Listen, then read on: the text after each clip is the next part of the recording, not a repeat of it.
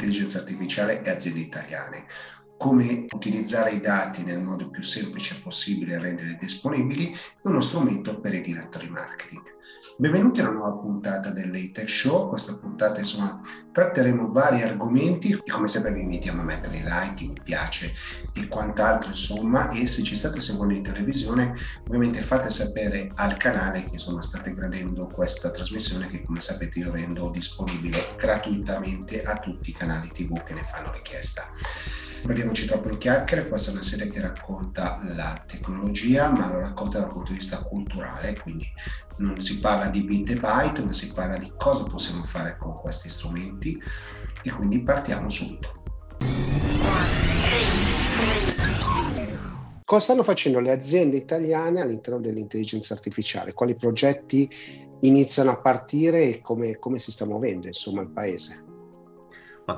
Diciamo che l'intelligenza artificiale è spesso considerata un po' la nuova elettricità, è una frase che si dice spesso, l'intelligenza artificiale è la nuova elettricità, pi- eh, piuttosto che il nuovo oil, il nuovo petrolio, un po' a seconda di quello che uno ha come preferenze. È vero nel senso che è una tecnologia general purpose, quindi l'intelligenza artificiale è una tecnologia general purpose nel senso che può essere utilizzata per realizzare praticamente qualsiasi tipo di soluzione, un po' come oggi io di fatto uso l'elettricità per qualsiasi attività io faccia in azienda, nel mondo del lavoro. Proseguendo un po' su questo tipo di eh, ragionamento, è interessante notare come all'inizio, quando è stata introdotta l'elettricità, è stata usata per fare le stesse cose in modo un po' più efficiente, quindi sostituire magari un motore a vapore con un motore elettrico.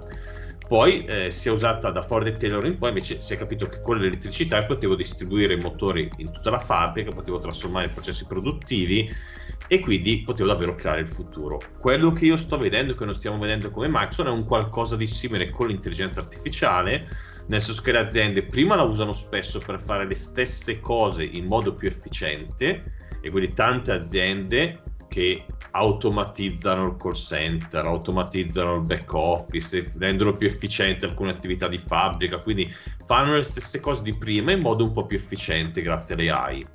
Poi si accorgono che con l'intelligenza artificiale possono creare nuovi modelli di business, possono creare nuove soluzioni, nuovi servizi. È chiaro che in Italia noi oggi vediamo un po' ent- entrambe le cose, quindi aziende che la stanno usando un po' più per automatizzare, aziende che la stanno usando per creare nuovi servizi. E questo vale davvero in tutti i settori, in tutti i mercati. Volendo ad esempio parlare, non lo so, della sanità, che è un qualcosa ovviamente magari che è sempre importante, perché la sanità credo sia lo stare bene è alla base credo, della, insomma, del benessere di chiunque di noi. È difficile immaginare di qualcosa di più importante della sanità, insomma, della nostra vita. E poi in questo periodo l'abbiamo capito ancora di più. Sì, l'abbiamo visto ancora di più, ad esempio, visto che lo stimolo, già solo pensando al Covid, quindi alla pandemia ancora in corso purtroppo, stiamo usando questa tecnologia davvero ovunque. È stata usata per eh, migliorare magari le risposte date alle persone preoccupate, quindi alla, ai cittadini, lavorando assieme a Ina con diverse A S L, ospedali, per creare dei chatbot, quindi dei sistemi che usassero l'intelligenza artificiale per rispondere a chi magari era preoccupato quando i centralini erano sovraccarichi di telefonate, di messaggi, di persone che chiedevano informazioni sul Covid. E eh, ora poi con l'acquisizione di Nuance questo ovviamente sarà un qualcosa su cui si potrà lavorare ancora di più. È stata utilizzata ad esempio la San Raffaele con il progetto A I Score per eh, aiutare usando il machine learning, quindi insomma forme di intelligenza, di algoritmi cosiddetti di intelligenza artificiale, a capire quali casi di malati Covid erano più pericolosi o potevano avere un decorso più grave, quindi come prioritizzare gli interventi per insomma, le persone che hanno Eh, purtroppo contratto il Covid, usando di nuovo l'intelligenza artificiale. È stata usata ovviamente nella ricerca per i vaccini, per la ricerca delle cure a livello insomma di, di grandi insomma realtà mondiali che hanno usato tantissimo l'intelligenza artificiale nella ricerca. È stata usata ad esempio da Stevanato, un'azienda italiana che lavora nella farmaceutica, che fa cose stupende, per usare l'intelligenza artificiale nel controllo qualità, nella supervisione, in una serie di processi legati alla produzione insomma dei propri prodotti farmaceutici, fra cui, fra cui ad esempio i contenitori per il trasporto dei vaccini. E ho solo fatto alcuni esempi dei tanti di come è stata usata per tematiche legate, diciamo, alla lotta al Covid. Giusto per riprendere un po' l'esempio che ho fatto prima dell'elettricità, potremmo oggi davvero prendere qualsiasi settore industriale, qualsiasi caso specifico, e ci sono dei progetti che stanno usando l'intelligenza artificiale, proprio come di fatto ormai qualsiasi cosa tu possa chiedermi usa l'elettricità. Progetti sono davvero in tutti i settori, dall'agricoltura, sono progetti di agricoltura di precisione fatti ad esempio con C N H, C N H, il gruppo Ferragamo, per creare, insomma, dei macchinari agricoli intelligenti che possano eh, essere più precisi nel coltivare il terreno, quindi aumentare la redditività agricola usando meno acqua e meno pesticidi. Con quindi un... per la sostenibilità. Per la sostenibilità ambientale. È chiaro che poi migliora anche eh, diciamo la, la profittabilità dell'agricoltore, però sicuramente c'è un impatto stupendo in termini di sostenibilità. Quindi dall'agricoltura alle costruzioni, quindi in tutti i building, i progetti che stiamo facendo per diverse realtà italiane, nelle real estate di alcuni grandi istituzioni finanziari, la nuova Smart City di Bergamo, Chorus Life e tanti altri progetti, quello che facciamo con A B B Ability nel creare delle soluzioni, quindi con A B B Ability che utilizza l'intelligenza artificiale per ottimizzare il consumo energetico, per migliorare quindi di nuovo la profittabilità dell'azienda o del building, che usando meno energia spende di meno, quindi diciamo un impatto, diciamo, economico positivo, e nel mentre ho un impatto positivo in termini di sostenibilità, perché questo è una cosa che accade molto spesso ormai. Quando miglioro la profittabilità della mia azienda usando il digitale e l'intelligenza artificiale, ho un impatto positivo in termini di sostenibilità e viceversa. È una cosa che ormai vanno molto in coppia, la sostenibilità e il digitale, si rafforzano a vicenda. Eh, e quindi tutto il tema, ripeto, delle smart building, anche il progetto fatto bellissimo a Open Cortina di utilizzo dell'intelligenza artificiale per tutti i cantieri, per ottimizzare quello che è stato realizzato appunto a Cortina, con il, per all'interno di Open Cortina, per i mondiali di sci, piuttosto che adesso stiamo replicando con ANAS, con altre realtà, sempre in termini di infrastrutture, sino alla moda, cambiando totalmente ambito, quindi i progetti, non so, con Ferragamo per permettere, usando anche la realtà mista, un'esperienza molto personalizzata di creazione di quello che uno desidera, di qualcosa di molto personale, con appunto Ferragamo in termini di calzature. Ho fatto alcuni esempi, ma veramente è come l'elettricità ormai, l'intelligenza artificiale è e sarà ovunque, in qualsiasi processo di innovazione si può valorizzare questa tecnologia, cosa che stiamo facendo, devo dire, con grande successo in Italia, sempre più. L'innovazione che passa, secondo me, tra tra tante, tra tante cose, tra la, la, la, un mix tra reale e virtuale, no? Questo è una, una parte. Dall'altro lato anche, anche la cernita delle informazioni e quindi la nuova possibilità di aprire processi nuovi, no? Cioè, io credo che l'innovazione la stiamo vivendo in gran parte sotto questi due aspetti, cioè automazione, okay, che nasce dai dati e dalle rielaborazioni, quindi riesco a liberare del tempo per fare altro, le macchine svolgono un ruolo. Dall'altra parte invece ho un'interazione molto spinta uomo-macchina che mi permette di fare cose che prima non erano possibili. Corretto, assolutamente sì. Quello che Gigi è fondamentale. Prima di tutto c'è sempre più una, una convergenza, diciamo, di fisico e di digitale in modelli ibridi, che si tratti, come ho fatto prima l'esempio di Ferragamo, degli HoloLens o della realtà mista, quindi il fatto di avere dei visori che fanno vedere degli ologrammi sovrapposti al fisico, ma ovviamente questo poi è un qualcosa che ha un valore molto più ampio, parlando di quello che di solito si chiama digital twin, quindi fare una replica digitale del fisico per poi fare delle ottimizzazioni nel digitale. Questo anche perché molto spesso è difficile fare eh, degli, diciamo, degli, dell'addestramento degli algoritmi nel mondo fisico in modo, diciamo, comprensivo, e quindi molto spesso si addestrano gli algoritmi nel mondo digitale, quindi nella replica e nel twin appunto digitale, che si tratti ad esempio, non so, di progetti di fabbrica, di smart building, quindi il digital twin del, del palazzo, dell'edificio, della fabbrica, o il digital twin legato all'utilizzo di droni.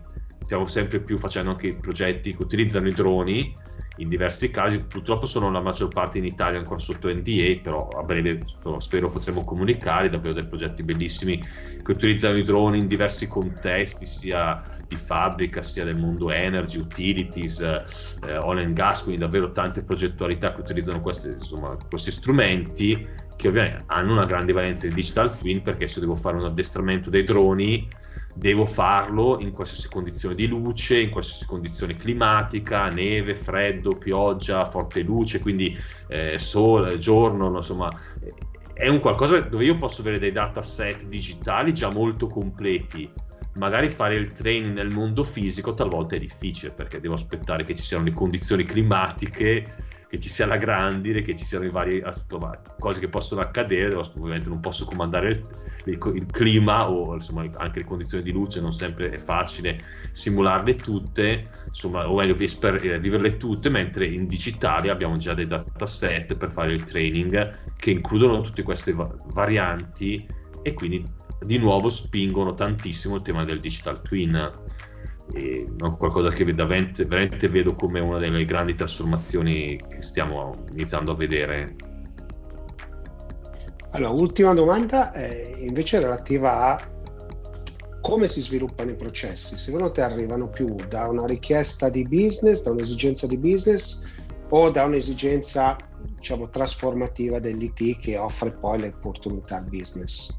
Sicuramente arrivano da entrambi, dipende un po' dai casi, però quello che io vedo è che sicuramente in media il business sta diventando sempre più consapevole del digitale, quindi se un tempo magari l'I T era ovviamente il dominio del digitale, dell'information technology ovviamente, e quindi spingeva, oggi l'I T giustamente prosegue nel proprio grande lavoro di qualità nel spingere il digitale, però si trova spesso con dei, dei persone lato business che pure sono estremamente attente al digitale, che hanno forti esigenze, che sono molto inno- sempre più innovatrici a riguardo, e questo magari fa sì anche che stia diventando sempre più rilevante il fatto di avere eh, delle soluzioni cosiddette no code o low code, i cosiddetti citizen developers, perché molto spesso magari ci troviamo a avere del business che eh, chiede di potersi implementare delle soluzioni tecnologiche in modo molto agile, quindi creare delle app che utilizzano l'intelligenza artificiale in modo veramente agile, quindi delle tantissime app anche piccole, mi sembra si prevedano cinquecento milioni di app nei prossimi due anni a livello mondiale. È chiaro che non c'è la potenza di fuoco dell'I T per sviluppare tutto ciò, quindi sempre più ci troveremo con persone del business o persone del mondo non informatico che impareranno a crearsi delle app, addirittura delle app che usano l'intelligenza artificiale grazie alle soluzioni di cosiddetto low code o no code, come nel caso Microsoft tutto quello che è Power App, Power B I, Power Automate, che alla fine includono tantissima intelligenza artificiale e che è davvero qualsiasi persona che mai ha visto nulla di informatica in vita sua può in una mezz'oretta imparare a creare. Questo è sicuramente parte del futuro, insomma, in cui stiamo entrando. Parte del futuro, avevo dato l'ultima domanda, ce n'è sempre una, è, è che stiamo anche entrando nel, nel mondo del, dell'IoT, no? Della grande diffusione, no? E questo ovviamente sarà un altro layer di, di, di rivoluzione. Eh sì, sicuramente, credo ormai se, so, mi sembra ogni ora ci sono circa un milione di nuovi dispositivi IoT installati a livello mondiale, è un qualcosa diciamo, che spinge tantissimo il tema del digital twin. E eh, l'IoT poi ha, ha di grande valore anche la possibilità di portare degli scenari ibridi cosiddetti cloud edge, su cui di nuovo stiamo lavorando tantissimo come Microsoft, perché ci sono alcuni scenari dove il device deve il device intelligente deve magari reagire in tempi rapidissimi a degli stimoli di fabbrica o di controllo, o l'auto che si guida da sola deve essere particolarmente rapida nel reagire a degli stimoli. Quello che talvolta viene fatto magari è il training dell'algoritmo nel cloud, e poi una volta che l'algoritmo è reso intelligente nel cloud va avanti a funzionare in modo efficace magari nell'edge. Ci sono dei scenari molto molto avanzati su cui stiamo lavorando in termini di IoT anche in Italia, con grandi realtà appunto del mondo del gas, utilities, della, dell'automotive, fabbrica. Così mi hai dato lo spunto per intervistarti fra un po' di tempo, così mi racconti questi progetti. Molto piacere, sono qualcosa, ogni giorno si fanno delle cose nuove stra- straordinarie. Va bene, allora Fabio, grazie mille per la chiacchierata e voltiamo pagina.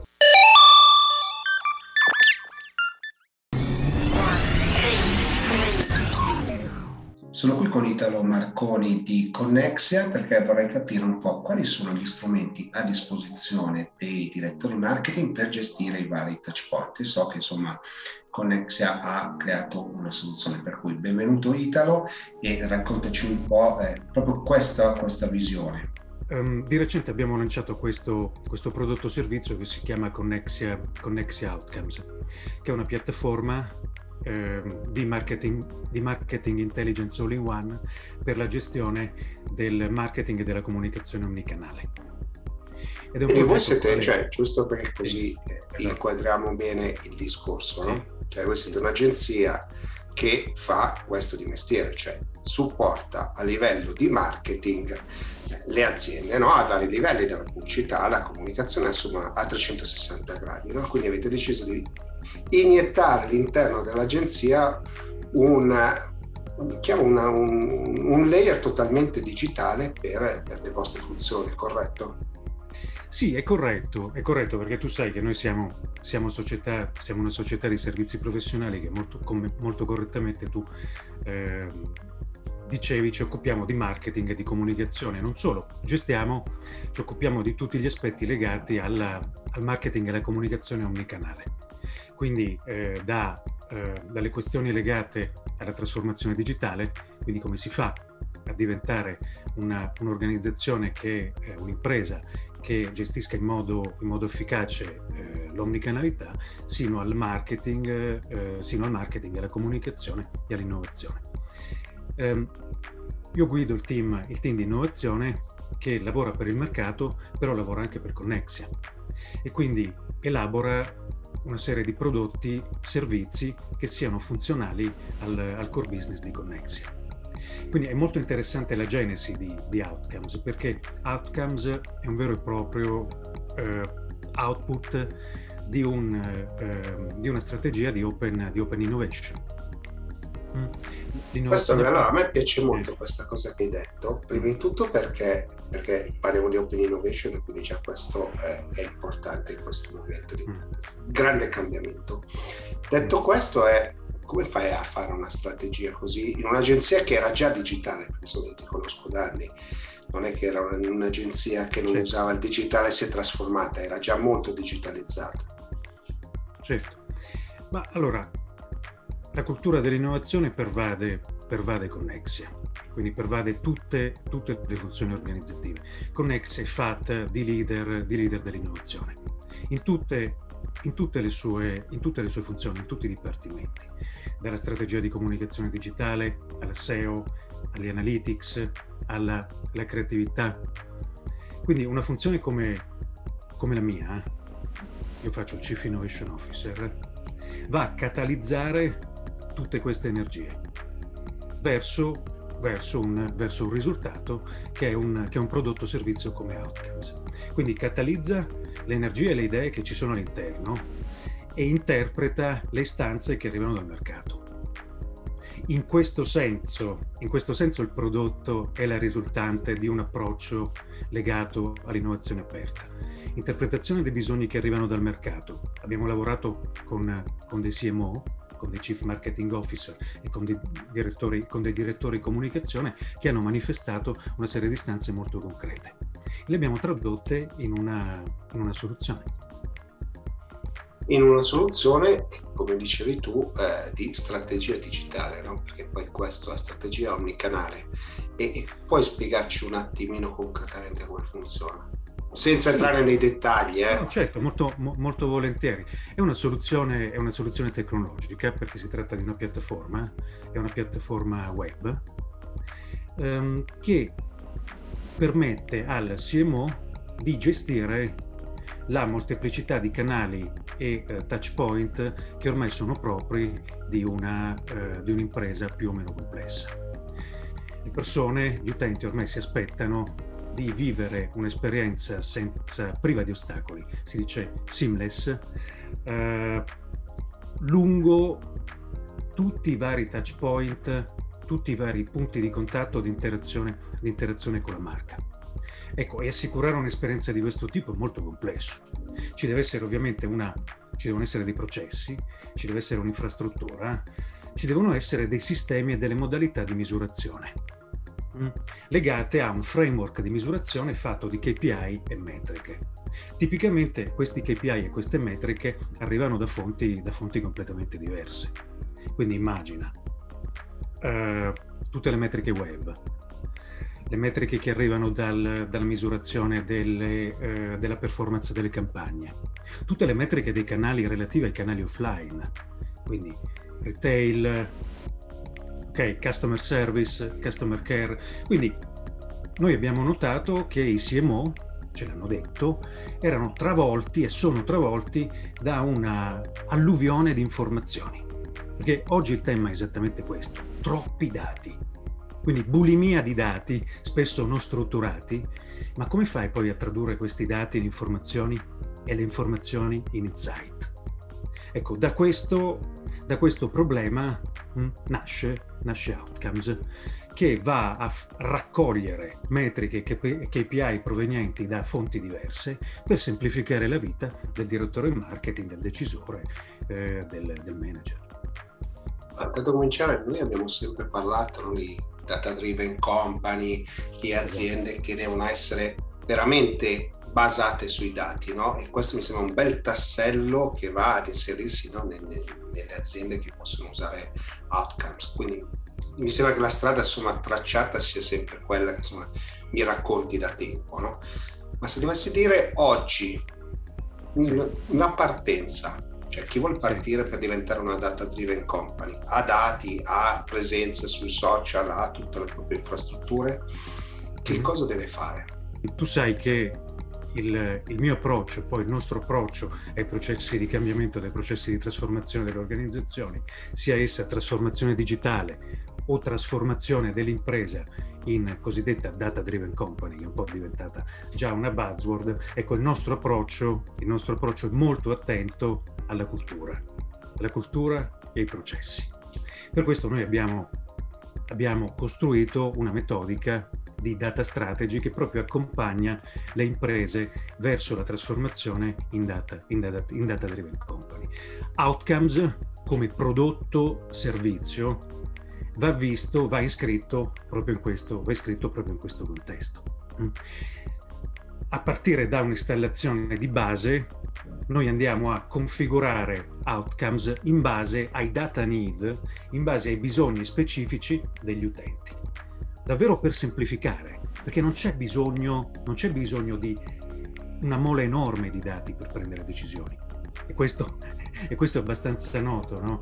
a, eh, a chi eh, a chi ha a che fare tutti i giorni con, eh, con i dati e ha bisogno di dati per prendere decisioni. A volte servono due, tre K P I per prendere una decisione, però servono quelli giusti. Quindi dal punto di vista della cosiddetta business intelligence, ecco che noi interveniamo proprio per andare a definire con il cliente quali sono i K P I e i dati di cui ha bisogno per prendere decisioni. Andiamo a configurare Outcomes, che, che è costituita da una serie di moduli che se vuoi posso raccontarti. Vai. Outcomes è strutturata in una, in, in una serie di sezioni diverse. La prima l'abbiamo definita eh, Connexia Audience Tracker e fa leva su un prodotto già esistente di Connexia che permette a ai C M O di comprendere i bisogni dei clienti, i bisogni degli utenti, per poi andare a definire dei profili cliente, le cosiddette customer personas, buyer personas oppure user personas. Il sostrato di dati che c'è sotto questo modulo eh, è rappresentato da una ricerca di mercato che Connexia ha condotto con B V A Doxa su varie industrie. Quindi, primo modulo, come fai a comprendere i bisogni dei tuoi clienti, quindi a strutturare delle, eh, delle user personas. C'è un altro che è molto utile e, e interessante, eh, che è invece legato al monitoraggio dei K P I dell'impresa.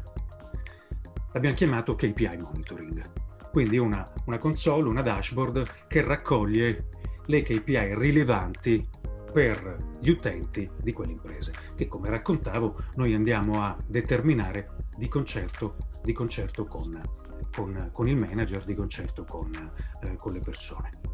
C'è un altro modulo molto interessante ancora che eh, arriva dai nostri esperti di Search Intelligence, e la Search Intelligence è una, ehm, è una disciplina eh, di avanguardia che fa leva su le query, i bisogni manifestati dagli utenti attraverso le ricerche sui motori, nella fattispecie, nella fattispecie su Google, per andare a determinare una serie di dinamiche di alcuni settori, mh?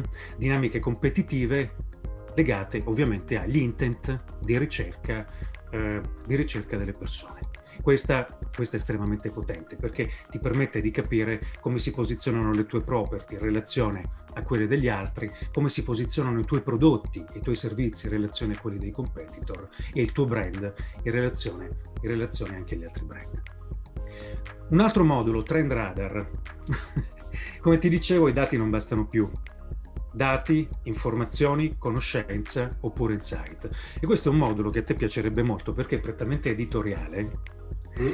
e, ed è la risultante della curatela, mm, della curatela di, dei vari trend che i nostri creativi, strategist, esperti raccolgono, raccolgono nell'ambiente. Quindi una serie di mega, di mega trend, di macro trend che però sono molto utili Al, al manager per, po- per poter poi animare e vivificare i dati che in sé per sé sono, eh, sono, sono estremamente freddi. Li ho detti tutti? Sì, credo di averli detti tutti. Allora, ti ringrazio perché hai fatto una carrellata del tutto culturale, cioè di come deve essere un'azienda oggi moderna che ha a che fare con milleduecento touch point, e i touch point continuano a crescere perché è incredibile questa, questa opportunità.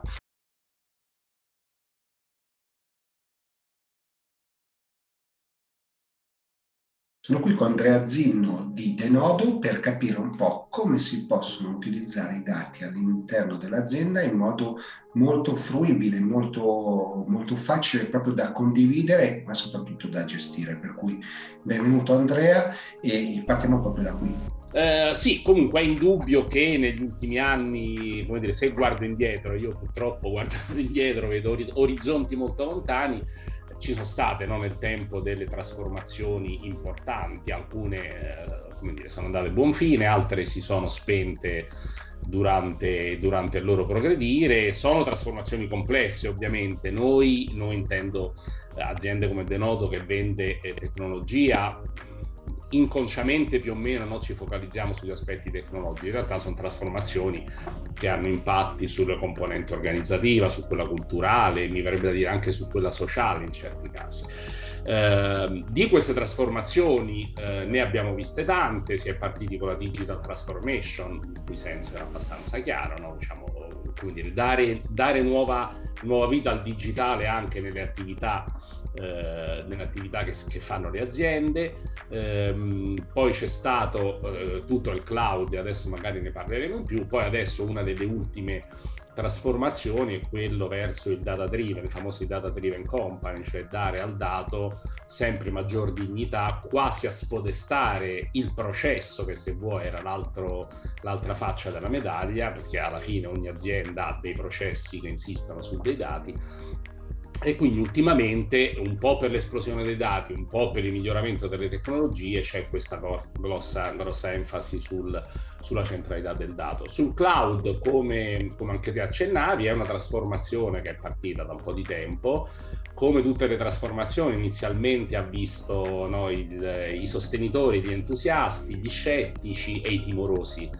Uh, gli entusiasti vabbè sono quelli che come dire che abbracciano, che poi sono i pionieri no? in qualche modo, che abbracciano ogni nuova tecnologia anche prendendosi qualche rischio.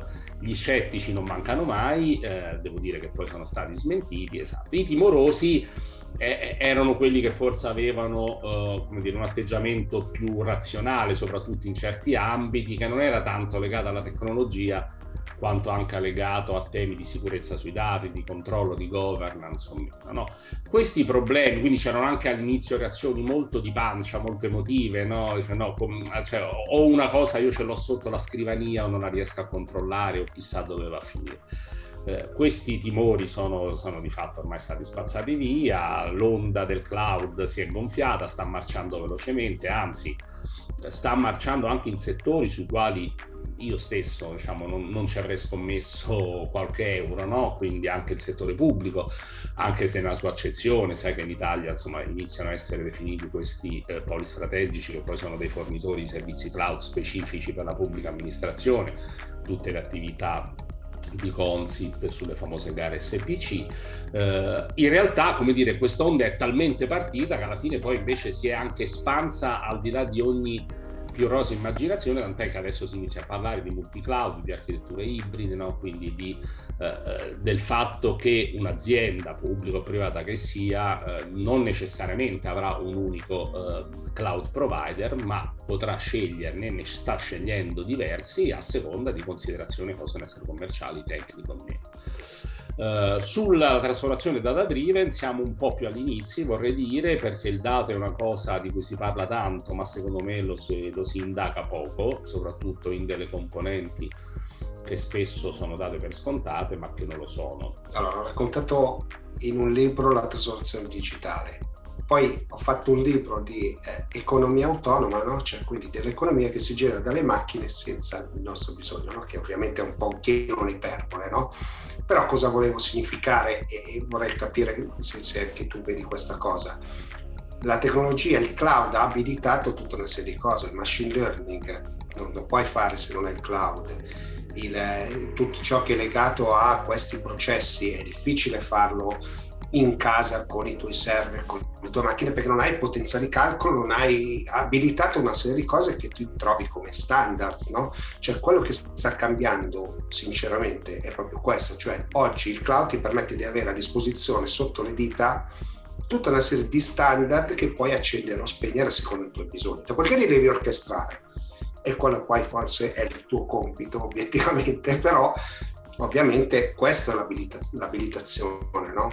Guarda, assolutamente sì, eh, questa se vuoi è l'ennesima conferma, no, che l'information technology sta diventando sempre più una commodity. Eh, allora, il paragone faccio sempre, eh, pensate se per eh, gestire la, la casa di ognuno, ognuno dovesse avere una centrale di generazione elettrica dentro casa, no? Eh, sarebbe assolutamente ingestibile, quindi il modello verso cui stiamo andando, e poi il modello è, è il reale elemento innovativo del cloud, è quello di considerare il, diciamo, la potenza elaborativa in senso molto molto generale come un servizio che tu utilizzi esattamente come utilizzi l'energia elettrica, quindi non devi avere nulla a casa, hai semplicemente un misuratore che è il contatore, se ti serve eh, come dire maggior corrente puoi fare un contratto nuovo, no? I famosi tre sei a crescere kilowatt, e l'idea poi insomma dell'information technology sta diventando quella, quindi io ti metto a disposizione un'infrastruttura che ti gestisco io esattamente come avviene per, per l'energia elettrica e per altre cose,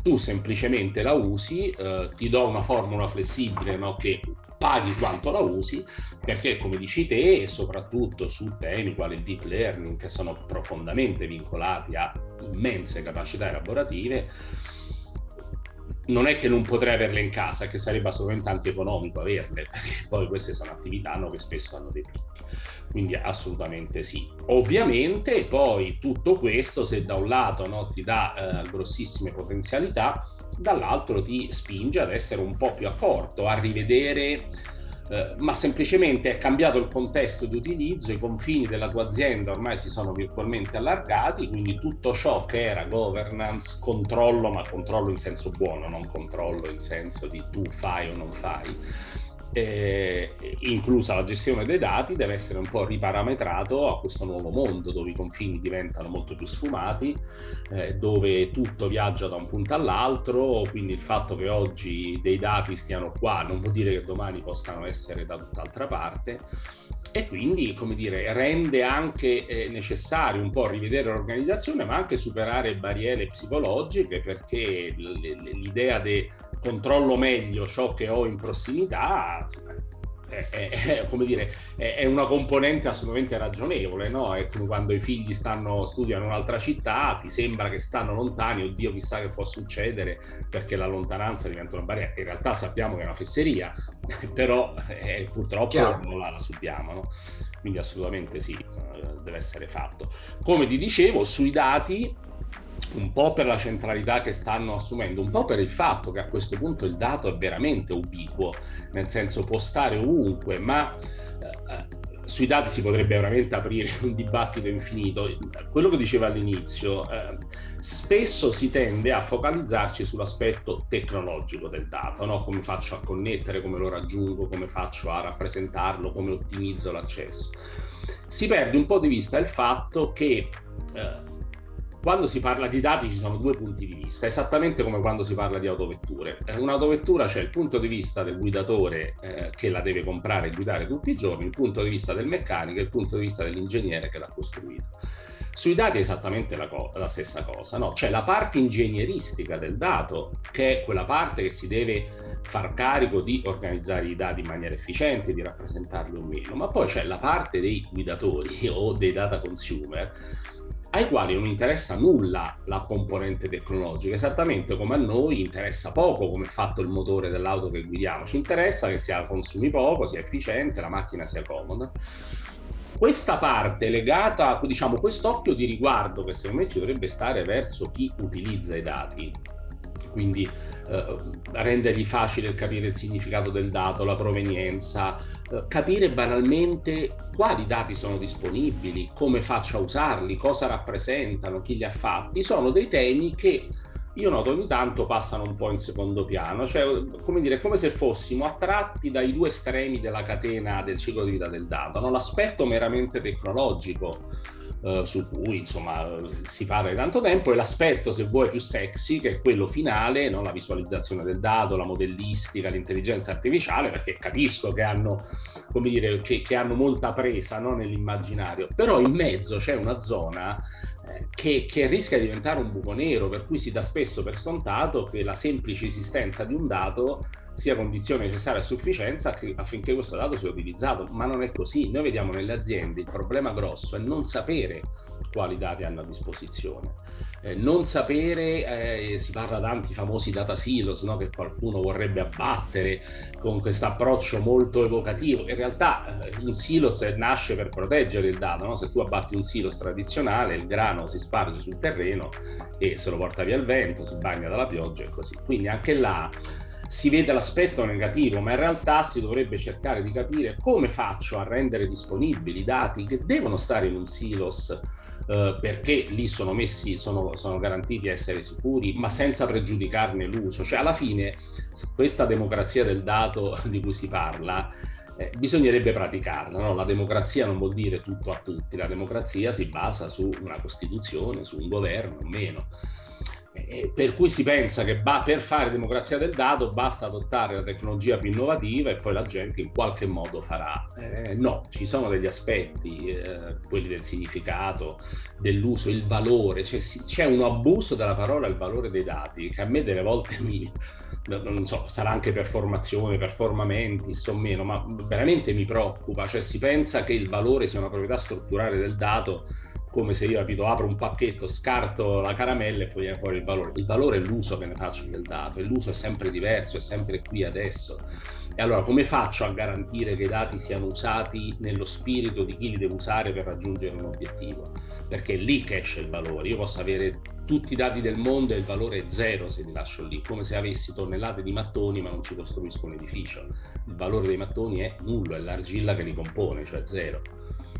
Allora io faccio sempre questo esempio, no? Tra la differenza tra dati e informazione, perché ovviamente il dato è, ci sono venticinque gradi fuori, eh, eh, l'informazione è esco in maglietta o esco con, con il maglioncino, no? Cioè, e, e deve essere legato a com'era, all'informazione precedente, quindi come era prima e alla previsione futura, no? Cioè quella no, è no, l'informazione ma... che crea valore. Assolutamente, io ogni tanto rispolvero che sembra un po', appunto, poi mi tacciano di essere un po' un diversamente giovane, la famosa piramide, no? Quella delle informazioni, del dare informazioni conoscenza, saggezza e decisioni, ma in realtà è vecchio, ma come spesso accade le cose vecchie se stanno ancora lì perché siamo sempre lì. Eh, cioè un'azienda deve prendere decisioni, i dati sono i mattoncini, chi è che riempie quello che c'è in mezzo?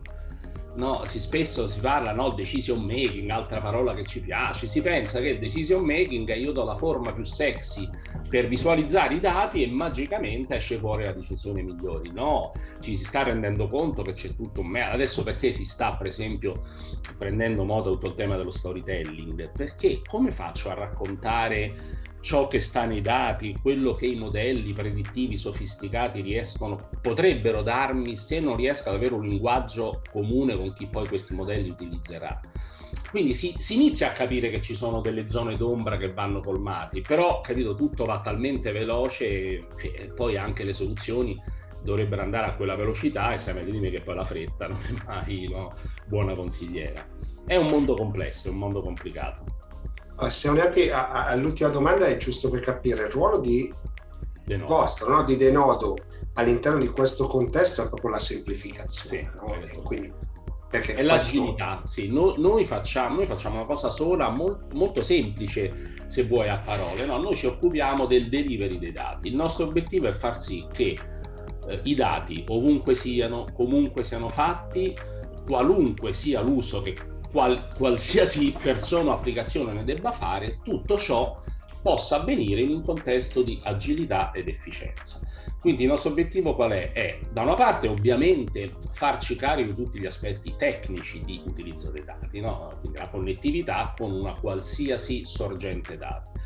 Per noi una sorgente dati è qualsiasi cosa che possa produrre un dato, quindi dai contenitori, quelli tradizionali, tipo un database piuttosto che un foglio Excel, perché Excel non morirà mai, ma anche a qualsiasi applicazione che generi dati. Pensa a un'applicazione di marketing o di customer care, che magari è una cloud application, ma che ovviamente per funzionare genera e produce dei dati. Quindi da una parte io facciamo carico dell'aspetto tecnico, ma soprattutto, e qui a costo di essere ripetitivo, ci facciamo carico di un impianto complessivo che va a indirizzare i punti di cui vi dicevo, cioè idealmente noi vediamo un unico punto di accesso al dato, quindi che rappresenta um, il punto dove io vado a cercare a fronte di una mia esigenza quali dati sono disponibili. Uh, un punto, uh, quindi noi usiamo spesso il termine data catalog per dire appunto che abbiamo un catalogo che è un catalogo attivo, nel senso che non è un catalogo meramente descrittivo, come ne esistono tanti, tutto il tema dei business glossary, una volta delle ontologie, adesso se ne parla di meno, quindi non è solo un qualcosa che rappresenta la concettualizzazione del mio mondo di riferimento, ma che poi mantiene il link con effettivamente i dati che rappresentano, se vuoi, la componente, no, estensionale di questa concettualizzazione, per dire guarda, questo concetto che è stato modellato in questo modo, con queste caratteristiche, poi si realizza nella pratica con i dati che puoi andare a prendere lì. Io faccio sempre l'esempio, cioè nulla di nuovo alla fine, se tu pensi alla biblioteca, dove una volta si andava, adesso un po' meno, il catalogo di una biblioteca è esattamente un catalogo attivo, perché non solo ti descrive le pubblicazioni, ma ti dice poi sullo scaffale in quale posizione sta la pubblicazione. Se non ci fosse questa componente, che per noi è la parte attiva, eh, io potrei avere una perfetta visibilità su tutto ciò che contiene la biblioteca, peccato che poi non potrei andare a prendere i libri se non cercandoli. Quindi questo è un altro punto per noi fondamentale. Eh, quest'idea del punto unico di accesso, ovviamente reso semplice, è perché, ancora una volta, se noi vogliamo, se noi vogliamo andare, eh, se noi vogliamo eh, poi mh, rendere veramente facile la vita ai, eh, ai nostri data consumer, E, e quindi renderli autonomi, perché sai che un altro tema che si dibatte è quello del self-service analytics, anche qua no, si, si, se ne parla molto e si pratica meno, però è ovviamente che tutto funziona se c'è un impianto globalmente semplice. Quindi alla fine questo fa Denodo, quindi eh, diciamo mette a disposizione, porta, è una piattaforma come se fosse quelle, pensa a Deliveroo nell'ora, lì. Quindi portiamo i dati a chi ne ha bisogno nel, mani- nella man- nel modo più agile possibile, evitando duplicazioni e copie di dati al solo fine di portarli, perché questo poi è proprio l'essenza della virtualizzazione, il nostro slogan è connettere i dati più che collezionarli, e eh, indipendentemente dall'uso che se ne fa. Quindi siamo una piattaforma assolutamente trasversale. Eh, quindi in un mondo complesso come quello delle architetture ibride, beh, diciamo, questa semplificazione ha ancora maggior valore, perché l'utente si deve disinteressare non solo di come è fatto il dato, ma anche del fatto che sia in casa piuttosto che sul cloud. Va bene Andrea, allora grazie mille grazie per la chiacchierata, perché abbiamo toccato proprio l'aspetto di orchestrazione dei dati, no? Che è sempre più importante per le aziende, e voltiamo pagina.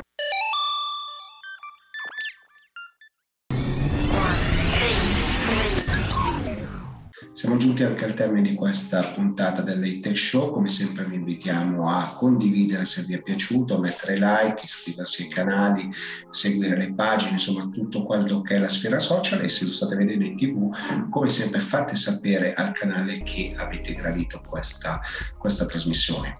Dopodiché vi invito come sempre a segnalarci quali sono gli argomenti che eh, vi stanno più a cuore, in modo insomma da poterli mettere in programmazione nelle prossime puntate.